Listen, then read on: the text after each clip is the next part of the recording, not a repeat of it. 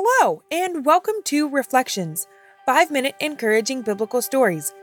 In the last episode, we looked at how we can and should put our trust in our Father and Lord. When we face threats and problems from our world, we can fly like a bird to our source of refuge, our Father.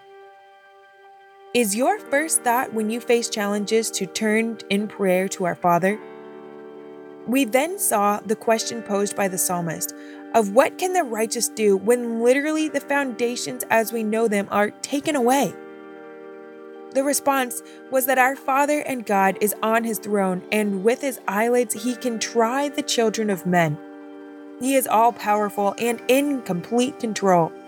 When we face challenges, our first response should be to turn to our Father and trust in his power instead of becoming concerned about what man in his small power can do. Let's jump in here and see what else we can learn from Psalm 11. Psalm 11:5 The Lord trieth the righteous, but the wicked and him that loveth violence his soul hateth. Upon the wicked he shall rain snares, fire and brimstone, and an horrible tempest. This shall be the portion of their cup. For the righteous Lord loveth righteousness, his countenance doth behold the upright. Wow, okay, so, when we keep reading, we see an even further response to what can be done when the wicked destroy the foundations as we know them. First, we see that the Lord tries the righteous. Through tribulations, He gets to know us better, and we start to build a relationship that is solidly founded in Him. Then, we see that God hates those who love violence and will rain fire and brimstone upon them. But it doesn't stop there. They will also face a horrible tempest. Sounds like a lot of terrible. Then the tone switches drastically and states that our Father loves righteousness. Our Father does not let evilness win at any turn. No, He ensures that justice and righteousness are brought to pass. Then it says that His countenance sees the upright. So not only does He try us and bring us closer to Him relationship wise, but he sees when we are following his law and turns his countenance towards us. What a wonderful promise that is. When we follow in the path he sets forth, one of righteousness, he sees and loves it. I don't know about you, but I certainly want to have his countenance toward me. Psalm 12:1 Help, Lord, for the godly man ceaseth for the faithful fail from among the children of men. They speak vanity, every one with his neighbor. With flattering lips and with a double heart do they speak. This is an interesting prayer, but one that I think applies to situations even today. The psalmist here is asking the Lord to help because godly men don't exist.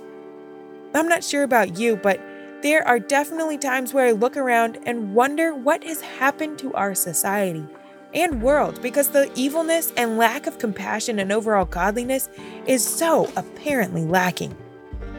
It certainly does seem sometimes like the faithful fail and there is only evilness surrounding us.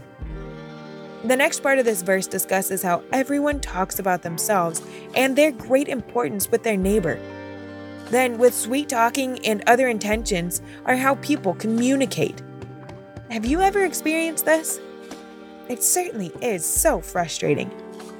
Let's see what else we can learn about the ways of people and how truly they have not changed over the course of time in the next several verses. Psalm 12:3 The Lord shall cut off all flattering lips and the tongue that speaketh proud things. Wow, this really makes you consider what you say. Are you being sincere in what you say and giving the praise and glory where it belongs? Or are you sweet talking people and pridefully letting people know all of your accomplishments? Psalm 12:4 Who have said, With our tongue will we prevail, our lips are our own. Who is the Lord over us? For the oppression of the poor, for the sighing of the needy, now will I arise, saith the Lord. I will set him in safety from him that puffeth at him the arrogance of those who do not recognize God and say that they are their own and can do whatever they want. It truly is astounding to see, especially when God created them and our entire world, keeps everything in perfect balance so that life can and does maintain. Then, did you see that it says God, after seeing the oppression of the poor and the sighing of the needy, arises and brings them to safety? How absolutely caring and delightful is that? Our Father sees and intervenes when we face problems, especially people who blow a lot of hot air at us and carry us to a safe place. We know this is true and can trust Him to care for us, turning to Him in prayer when we face these types of situations. Join me in the next episode to continue exploring Psalm 12.